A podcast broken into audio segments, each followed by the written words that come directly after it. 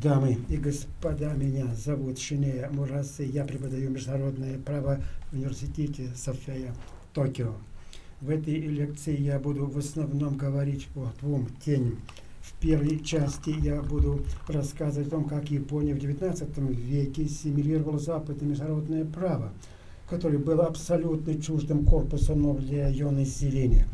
Затем во второй части я буду говорить о том, как азиатские страны реагировали на международные процессы нормотворчества первой и второй Гаагских мирных конференций 1899-1907 годов, чтобы показать взгляды стран Азии на международное право того времени. Во-первых, о ассимиляции Японии с западного международного права в XIX веке. Американский капитан Мэтью Перри прибыл в Японию в 1853 году со своим флотом черных военных кораблей в соответствии с обычной тогдашней дипломатией канонерок. Хотя Япония проводила политику самоизоляции в течение более 200 лет, при правлении шаганатов Перри принудил Японию заключить первый современный договор уже на следующий год. И именно тогда японцы узнали о существовании международного права. Если капитан Перри открыл Японию демонстрацией оружия, то Таунсен Харрис, первый генеральный консул США в Японии, проводил для японских властей обучение международному праву на месте, неоднократно ссылаясь на право наций в своих каждодневных отношениях с ними. Хотя именно неравенство сил между западными странами Японии – было основной причиной их последующих неравных договорных отношений, незнание Японии международного права и отсутствие дипломатического опыта вели к навязыванию ей определенного бремени, которое можно было бы избежать.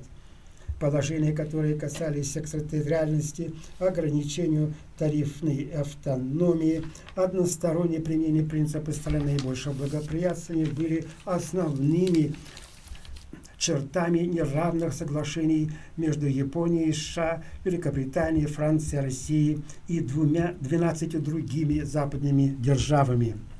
Пересмотр этих договоров стал национальной целью нового правительства, учрежденного после реставрации Мейджи в 1868 году.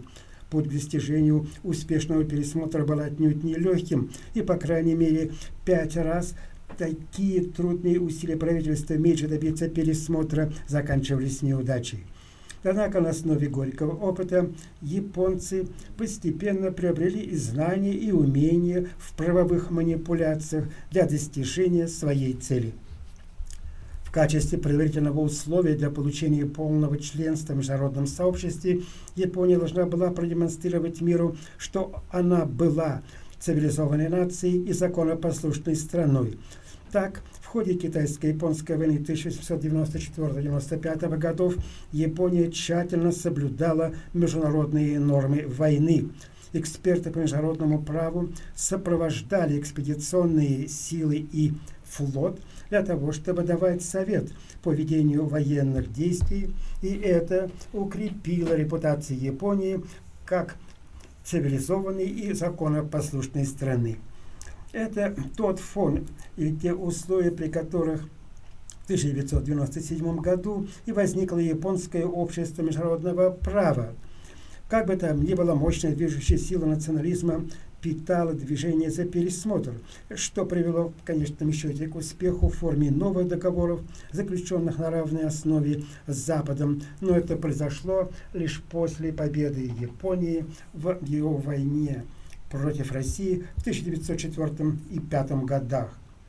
Вскоре после своего ознакомления с западными державами в середине XIX века японские мыслители и государственные деятели поняли срочную необходимость изучать право наций, и в этих целях за границу был спешно отправлен целый ряд студентов. Эти специалисты первого поколения ожидали многого от международного права. Большинство из них считали, что страны действительно были привержены естественному праву, которое европейские и американские авторы по международному праву упоминали в своих вводных главах, тех учебников, которые они готовили объединяя свое знание конфуцианства с западным пониманием естественного права, японские специалисты истолковывали право нации оптимистично, как систему всеобщей справедливости и правоты, и которую в конечном счете приведет к равенству в семье нации. Однако вскоре после этого японцы стали замечать черствую реальность международного сообщества и ее права. Разрыв между большими ожиданиями и жесткой реальностью, кажется, лежал в основе двойственного японского отношения к международному праву, которое сохранялось в течение десятилетий до Второй мировой войны. Так, например, идея, высказанная просветителем Юкиши Фукузава в его известном изречении, что целая сотня томов международного права и многочисленные договоры о дружбе не стоят одной пушки, стала общим представлением среди японцев. Говорят, что в песенке, рекомендованной учащимся начальной школы 1835 годов, были следующие стройки. Как вы видите, это изложено у меня здесь. На севере русские, на западе англичане. Будьте бдительны, мои односельчане, не верьте договорам ими заключаемым. Когда грянет кризис, даже при праве наций, мощь – это закон джунглей. Давайте готовиться к нему, односельчане. Другой тезис Фукусавы, который заключался в том, что Япония должна следовать курс Дацуа Ноюу, то есть выходить из Азии и входить в Европу, получал конкретное выражение в это время.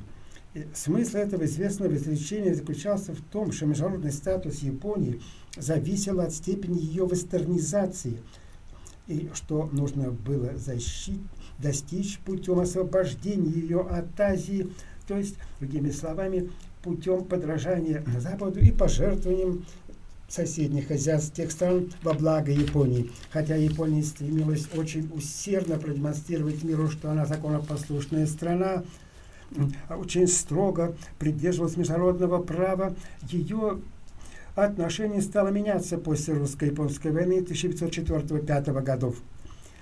Превратившись сама в империалистическую державу, Япония склонялась больше полагаться на силу, нежели на право. В мрачный век милитаризма, в особенности 31 по 45 годы прошлого века, Япония дерзко игнорировала международные нормы. Следует, однако, отметить, что в течение первых десятилетий строго исследовали нормам права после открытия Японии внешнему миру и политики, ориентированные на силу, последующие 30 лет являются по существу двумя сторонами одной монеты. С самого начала международное право представлялось сильной и утонченной системой внешнего давления, которым Япония не могла манипулировать или от которого она могла бы отказаться. Их ранний опыт – опыт, который был вселен в японский народ, был связан с чувством безысходности и превращения его в жертву международного сообщества того времени. Вот почему в тот период связывать Японию обязательствами основополагающих ценностей скорее было связано с терпимостью и терпением – с целью достижения скорейшего статуса цивилизованной нации как можно быстрее, то принять Японии в клуб западных стран. Но после ее признания в качестве одной из, из крупных держав Япония обнаружила меньшую необходимость в соблюдении норм международного права и его принципов. Латентная враждебность к международному праву и разочарование в нем постепенно стали открытыми, что привело к положению, когда Япония без ограничений совести отходила от норм международного права. Это стало одним из элементов того, что превратится в трагедию для Японии, не говоря уже о целом ряде азиатских стран, ставших ее жертвами. Это оказалось также и трагедией для западного международного правового порядка, потому что принципы, которые Япония сначала использовала как оборонительный щит, потом превратились, когда это было удобно, в оружие нападения. Вслед за завершением Второй мировой войны Япония взяла новый старт международной жизни, строго придерживаясь норм международного права. Это вовсе не было простым возвращением позиции XIX века, потому что послевоенное отношение Японии к международному праву скорее было связано с добровольным желанием, нежели с неизбежными обстоятельствами. Японский народ решительно хотел, чтобы ошибки предвоенного времени больше никогда не повторялись. Искренняя приверженность Японии нормам международного права в послевоенный период не только нашла свое выражение в ее новой конституции, но и было проявлено в самой практике ее иностранных дел. Одним из наиболее важных аспектов внешней политики Японии в послевоенные годы является ее решимость регулировать международные споры мирными средствами – Статья 9 ее Конституции предусматривает, что японский народ навсегда отказывается от войны в качестве суверенного права нации и от угрозы или применения силы как средство регулирования международных споров. Япония придает большое значение при использовании международного суда в урегулировании международных споров правового характера. В 1954 году до за два года до поступления в ООН Япония стала участником статуса суда. В качестве конкретного проявления этой политики в 1958 году Япония присоединилась к тем государствам, которые приняли обязательную юрисдикцию суда. Позитивное отношение Японии к процедуре международных судебных решений было продемонстрировано не только на, в теории, но и на практике путем частого представления споров в этот суд. Итак, что мне бы подчеркнуть в сегодняшней лекции, это значение извлечения уроков из прошлого. И поэтому давайте вернемся к периоду на смене веков, то есть где-то около 1899-1907 годов, когда были проведены известные Гагские мирные конференции. Итак, я буду говорить о присутствии или неприсутствии Азии на Гагских мирных конференциях Первая мирная Гаагская конференция состоялась в 1799 году по инициативе русского царя Николая II с участием 26 стран. Эта первая мирная конференция подготовила несколько важных международных инструментов международного права, в том числе Конвенцию о мирном урегулировании международных споров и Конвенцию о соблюдении законов и обычаев войны на суше – из азиатских стран, которые участвовали в этой конференции, только четыре были представлены. Это Китай, Япония, Персия и Сиам. Вслед за доктором Финкером, который написал объемную работу по этой конференции, я не включаю Турцию в число азиатских стран. Как бы там ни было, азиатское представительство было низким по сравнению с 53 государствами Азии, которые сегодня являются членами ООН. Помимо этих четырех стран, остальная Азия полностью отсутствовала. Японские делегаты в 1799 году описываются доктором Айфингером как остро сознающими свою важность, важность и последующую ответственность. И к приезду в Гагу они были блестяще подготовлены и действительно горели желанием внести полный вклад от имени азиатского континента в работу конференции Действительно, их активное участие в работе конференции производило довольно большое впечатление, особенно в области мирного урегулирования споров, как я объясню несколько позже. На второй Гаагской конференции 1907 года присутствовали 46 стран-участников, в том числе 17 стран из Латинской Америки. Может быть, Следует отметить, что если первая конференция была организована по русской инициативе, то вторая конференция была в основном результатом американской инициативы, проводимой президентом Теодором Рузвельтом. Азия была представлена теми же четырьмя правительствами, которые участвовали на конференции 1899 года. Кроме того, можно сказать, что вклад в работу конференции со стороны этих четырех стран был заметно незначительным. В этой второй части своей лекции я хочу рассмотреть те причины, которые привели к такой ситуации, и особенно сосредоточиться на обращении с корейской делегацией со стороны конференции, поскольку эта история, как мне кажется, имеет поучительные уроки для нас сегодня. мне представляется, что этот эпизод говорит нам очень многое о ранних надеждах в начале 20 века на самоопределение и те трудности, с которыми сталкивались народы, которые хотели утвердить или найти признание их национальной самобытности в начале этого 20 века.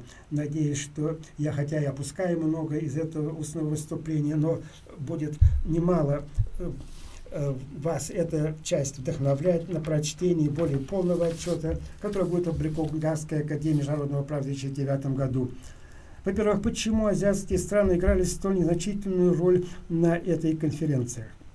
Ну, начнем с того, что в 1907 году Китай при династии Чингов была на краю коллапса. Китай оказался неспособным представлять агрессии сначала западным державам, а затем и Японии. Это было время, когда внутренние китайские дела разваливались, и внешняя политика Китая была в таком состоянии паралича, что китайские представители были не способны внести какой-либо позитивный вклад в работу конференции.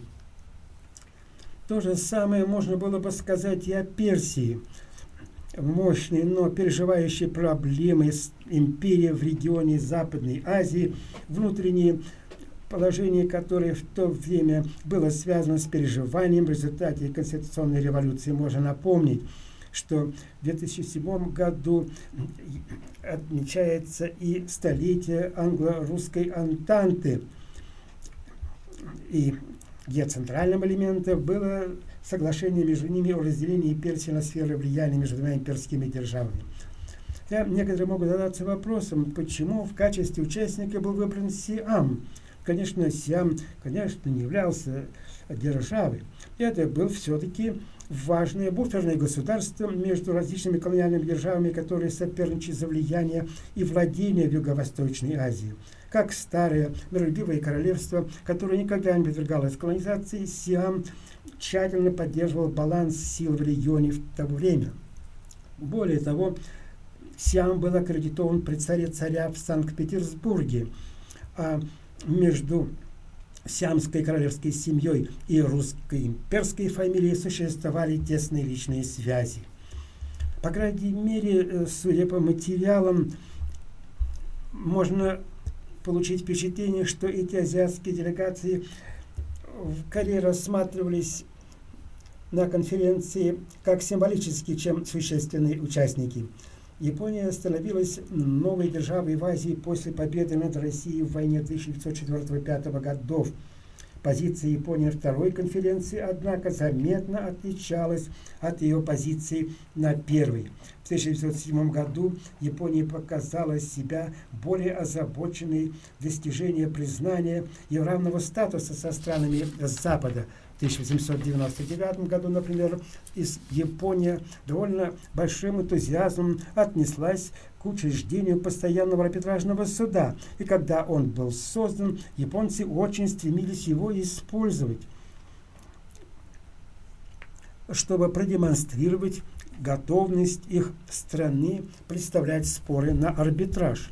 Так, в 1902 году Япония передала дело японского налога на дома, рассмотрение этого суда сразу после его учреждения. Японские адвокаты и чиновники были уверены, что они выиграют это дело.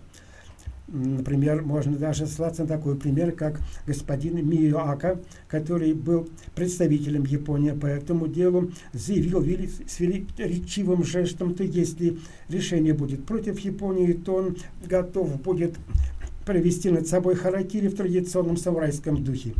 Когда в мае 1905 года суд вынес решение против Японии, японцы пережили глубокое расстройство и разочарование ввиду их чрезвычайно завышенных ожиданий. Японские ИЦИ не приняли решение суда. Поэтому Вторая мирная конференция 1907 года была такой, когда Япония стремилась заблокировать предложение обязательной системе арбитража. Можно видеть на этом примере резкое неожиданное изменение со стороны японского правительства около 1905 года, особенно после русско-японской войны, и когда Япония сама стала имперской державой, ее внешняя политика стала скорее склоняться к силе, нежели праву. Как бы там ни было, мало что на конференции 1907 года можно было бы отнести к присутствию Азии. Поэтому я буду скорее говорить об отсутствии или не присутствии Азии. Действительно, мирная конференция была безразлична и даже враждебна законным ожиданиям и требованиям азиатских народов, и я бы хотел это подчеркнуть в сегодняшней лекции.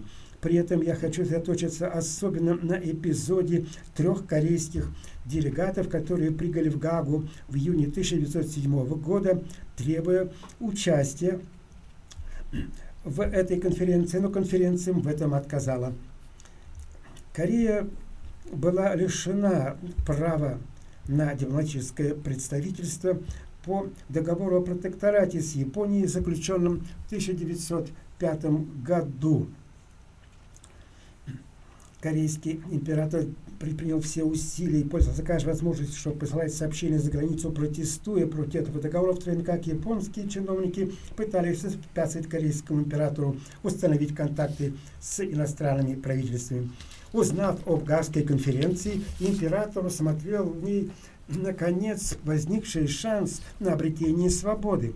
Он считал, что несмотря на свое поражение в войне с Японией, Россия не признает произвольного правления Японии над Кореей. Он также считал, что ни США, ни Великобритания не позволят Корее погибнуть у них на глазах, не протянув ей руку помощи.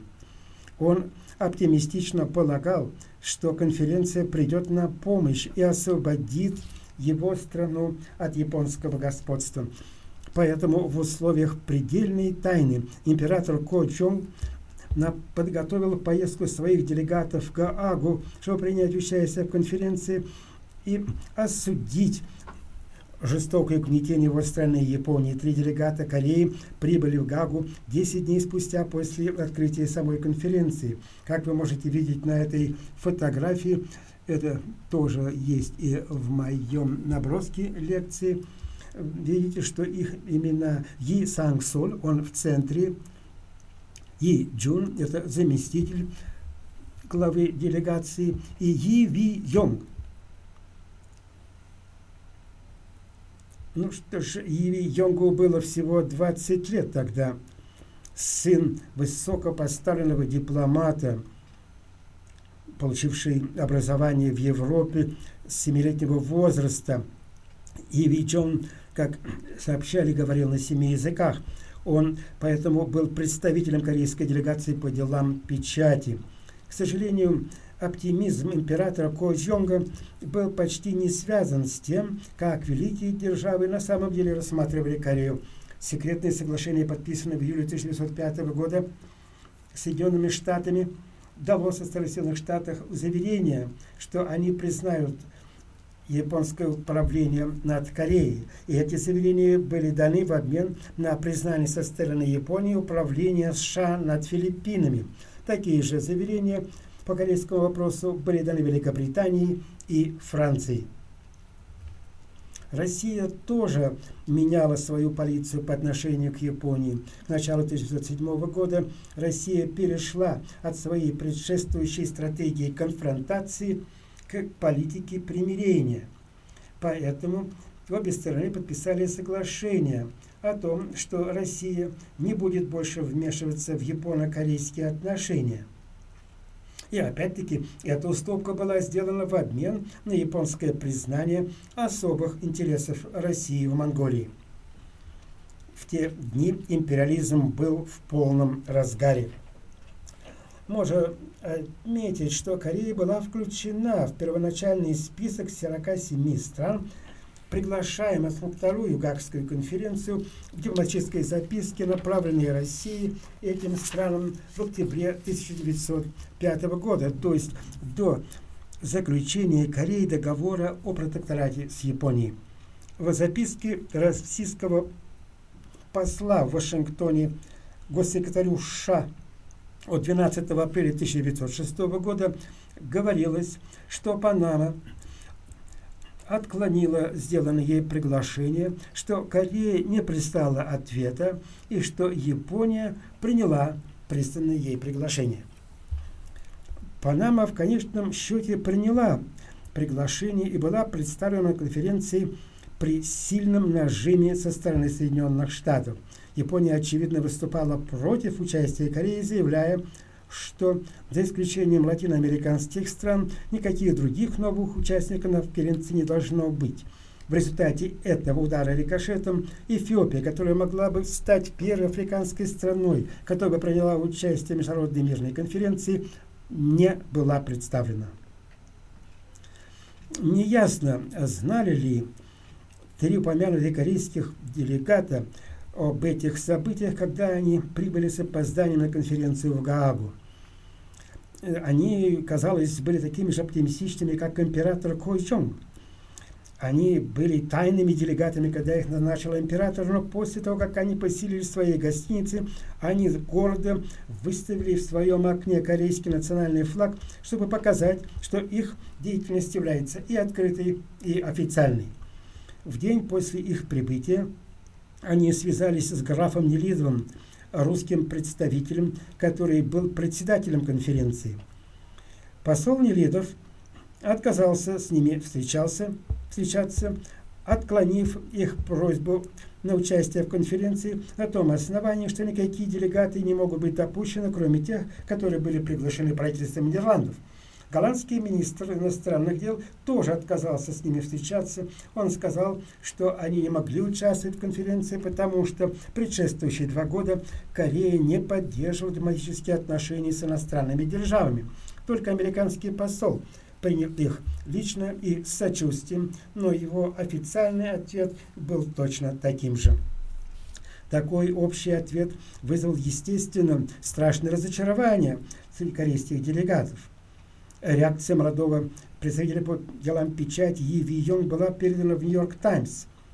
Я цитирую, «Отказ господина Нелидова принять нас породил потрясение и боль, так как наши отношения с Россией, так же как и с Америкой, являются настолько хорошими, что мы полагали, что они не могут нам отказать в помощи.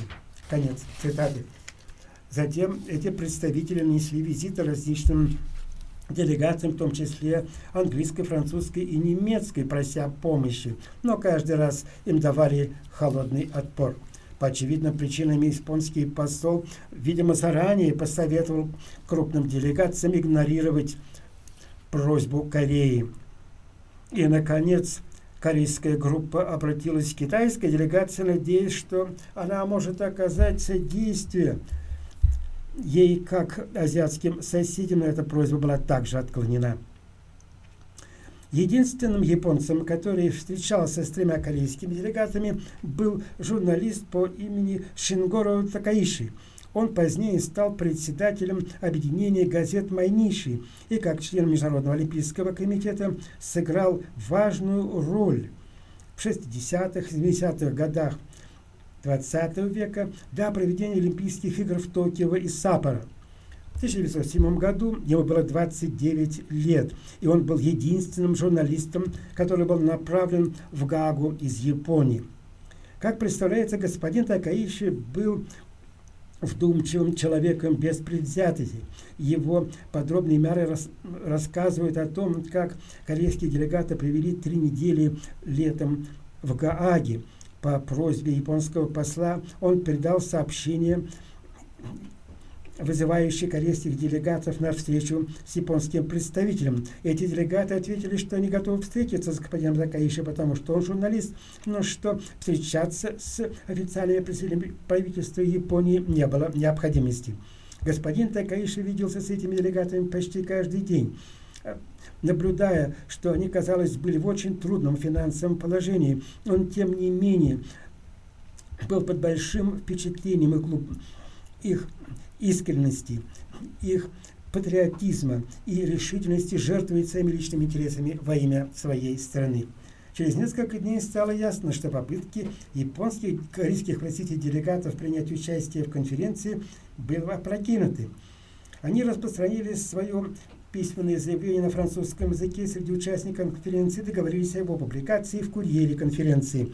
В нем в основном говорилось, что договор о протекторате между Кореей и Японией 1905 года не был должным образом подписан императором Кореи и ввиду этого не имел силы, и что для достижения своей цели Япония применила вооруженные силы. Корейские делегаты попросили, чтобы представители государств-участников оказали им помощь в принятии участия в конференции. Там же находился и один английский журналист Уильям Стед, который был редактором курьера конференции. Испытывая сочувствие по отношению к корейским делегациям, делегаты, делегатам он организовал для них полуоткрытую встречу, чтобы они могли сделать свой призыв. Но когда этот план был объявлен, японский посол пришел в ярость и оказал давление на Уильям Стед с тем, чтобы не допустить ничего на этой встрече, что могло бы повредить интересам Японии. И Уи Йонг, как самый молодой член корейской делегации, уже был довольно популярен среди журналистов, работающих на Гагской конференции. Он учился в Париже, прошел обучение в военной академии Сен-Сир. Он был сыном бывшего посланника Кореи в Санкт-Петербурге. Он вырос в аристократической среде, его жена Елизавета Норкин была дочерью русского аристократа. Его биография объясняет, почему журналисты на конференции уже называли его принцем-князем. Йоби Джон на этой встрече 8 июля был выступающим представителем, а Уильям Стед – председателем. Отвечая на требования японского посла Стед в своем вступительном заявлении оказал огромное давление 20-летнего Евиденга, представляя дело так, что что бы ни сказал князь И, будет определять судьбу его страны. Почти кто угодно в его положении пришел бы в ужас от потрясения, вызванного столь невыносимым введением. Однако Евион сохранял спокойствие. Он очень достойно произнес свою речь, под названием «Мольба во имя Кореи». Он выступал очень казначиво на французском языке в течение около часа, подвергав решительной критике корейскую политику Японии. Ебигон выступал прямо, откровенно и вызывающе. В его речи не было и следа восточно-азиатской обходительности или куртуазной дипломатической элегантности. Он скорее выступал как революционер, нежели как дипломат. Слушатели в основном состояли из журналистов, которые, казалось, были глубоко тронуты страстным призывом Ивионга. И в конце этой встречи была нужно принята резолюция, которая выражала сочувствие корейцам. Это событие явилось кульминацией действий корейских делегатов и для молодого Еви Джонга. Тем не менее, это было все, что им удалось достичь в Гаге. К этому времени император Хо Йонг в Сеуле подвергся жестокому допросу со стороны японского генерал-резидента маркиза Хиромита Ито и обвинен в предательстве. Император заявил, что он невиновен в этом обвинении, утверждая, что ему было ничего не известно о так называемых тайных посланцах, которые, как он сказал, должны быть самозванцами. Когда его спросили об этих словах императора, Еви Джонг ответил корреспонденту «Нью-Йорк Таймс», что он надеялся, что мир не будет винить императора Куи-Джон за действия под принуждением, когда он отверг их присутствие в Гааге. И он сказал, я цитирую, «признаться, что он поручил нам представлять его в Гааге, возможно, означало бы его смещение с трона или даже преднамеренное его убийство». Конец цитаты. Трагично, что заместитель главы корейской делегации И Джун умер в своей гостинице в Гааге всего шесть дней спустя, не пережив отчаяния и возмущения. Причина его неожиданной кончины долго обсуждалась, и корейские газеты сделали из нее сенсацию, описывая ее как самоубийство-протест. Однако как сообщали местные голландские газеты и курьер конференции, на самом деле У Yi Чун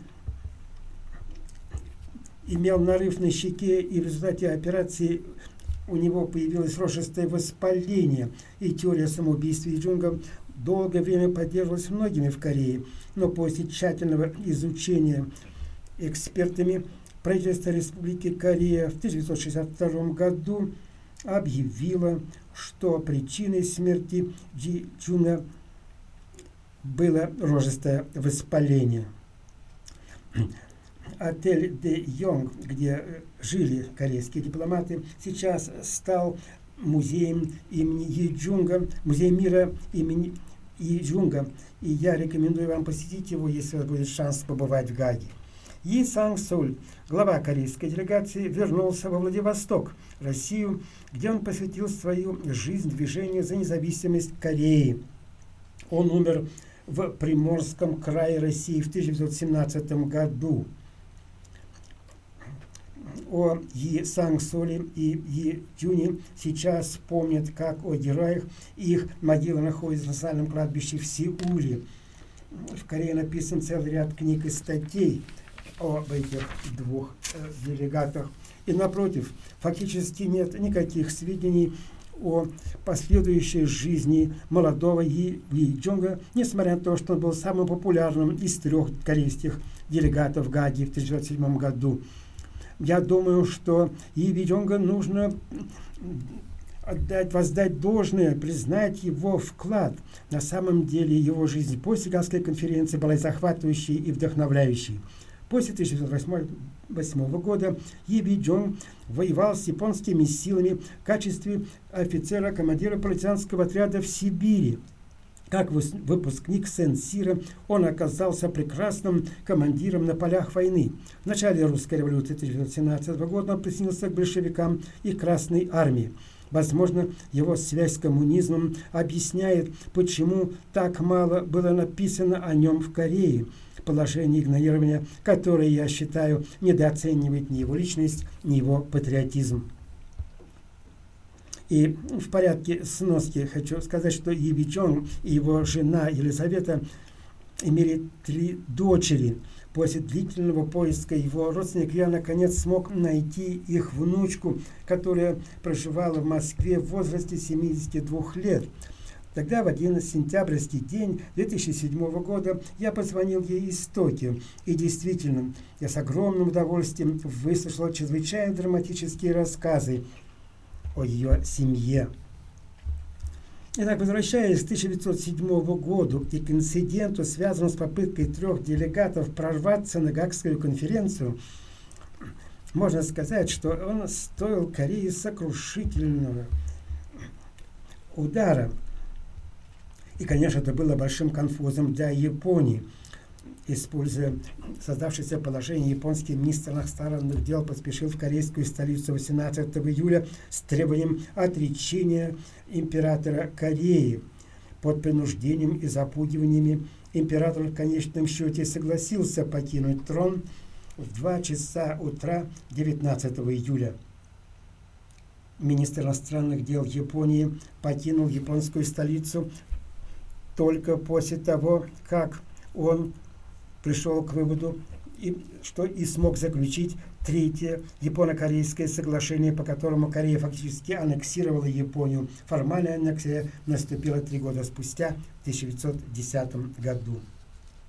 С точки зрения международного права сегодняшнего дня, такие действия должны, несомненно, осуждаться как непозволительные.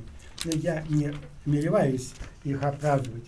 Однако я считаю, что мы должны оценивать исторические события на основе современных с ними взглядов, то есть в контексте социального и политического климата и событий того времени.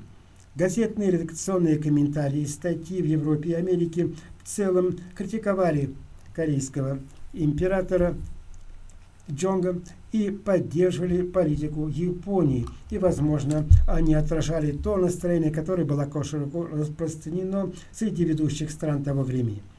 В тех условиях попытка трех корейских делегатов принять участие в конференции 1907 года оказались неуспешными. Их действия были даже использованы как основа для быстрой аннексии Кореи с остальной Японией. Но действительно ли их усилия и пожертвования оказались провалом? Я так не считаю. Делегаты обращались к миру самым достойным образом. Гага была последним для них шансом, и они сделали все, что они могли лучшим способом среди средств, которыми они располагали. Благодаря героическим действиям этих делегатов корейский народ занял твердую позицию в ходе трудных дней колониального правления. Можно даже сказать, что Корея стала сегодня большой страной, в значительной мере благодаря памяти и примеру этих героев, которые давно были источником гордости их народа. Когда вторая Гаагская конференция закрылась 18 октября 1907 года, было условлено, что третья мирная конференция состоится 7 лет спустя, в 1914 году. Однако начало Первой мировой войны разрушило все возможности для проведения такой конференции. Следующая мирная конференция уже состоялась после войны в 1919 году в Версале. Она учредила Лигу наций и постоянный суд международного правосудия. Версальская конференция таким образом стала по существу третьей мирной конференцией. В Версале в 1919 году Хо Ши Мин и его группа действовали в значительной мере как корейские посланцы в 1907 требуя представительства на конференции для того, чтобы осудить французскую колонизацию Вьетнама. История повторяется. Возможно, она движется вперед шаг за шагом. Действия корейских делегатов таким образом были источником вдохновения и поощрения для народов, борющихся за свободу во всем мире. Эти делегаты являются благородным примером самопожертвования во имя высокого дела справедливости, чести и человечества. Да, действительно, они оставили ценное наследие за пределами своего времени и национальных границ. В 2007 году состоялся ряд мероприятий по празднованию столетия конференции, прошедшей в 1907 году. Несмотря на существенные достижения, Вторая Гагская конференция придала отчаяние азиатских народов, о чем мы не должны забывать, когда мы проводим такие мероприятия в честь этой столетней годовщины. С точки зрения стран Азии, это столетие не должно праздноваться. В лучшем случае его нужно просто памятно отмечать. Так, большое спасибо за ваше любезное внимание.